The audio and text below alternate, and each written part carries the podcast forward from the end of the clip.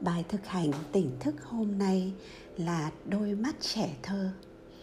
Một đứa trẻ sẽ có sự tò mò, háo hức, hiếu kỳ để khám phá mọi sự vật, hiện tượng xung quanh. Và điều đó đem lại cho trẻ con thật nhiều năng lượng. Chúng thậm chí không hề biết là mình mệt. Chúng say mê, chơi hết mình cho đến khi hết cả pin chúng luôn vui vẻ, háo hức, tìm kiếm mọi cách để trải nghiệm, để thử tất cả mọi thứ. Chúng không sợ thất bại, không sợ phán xét. Một đứa trẻ mới tập đi, đâu có sợ người lớn đánh giá mình, học nhanh hay chậm. Chúng đơn giản là đứng dậy và đi tiếp mỗi khi vấp ngã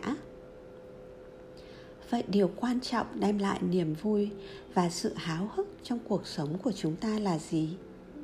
Đó chính là trải nghiệm. Nhưng hãy nhớ lại xem, lần cuối cùng bạn chủ động đi tìm kiếm trải nghiệm là khi nào?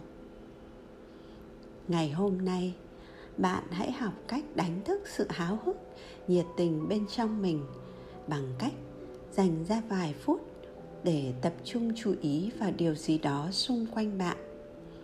Tưởng tượng, bạn đang nhìn vào sự việc bằng đôi mắt của một đứa trẻ.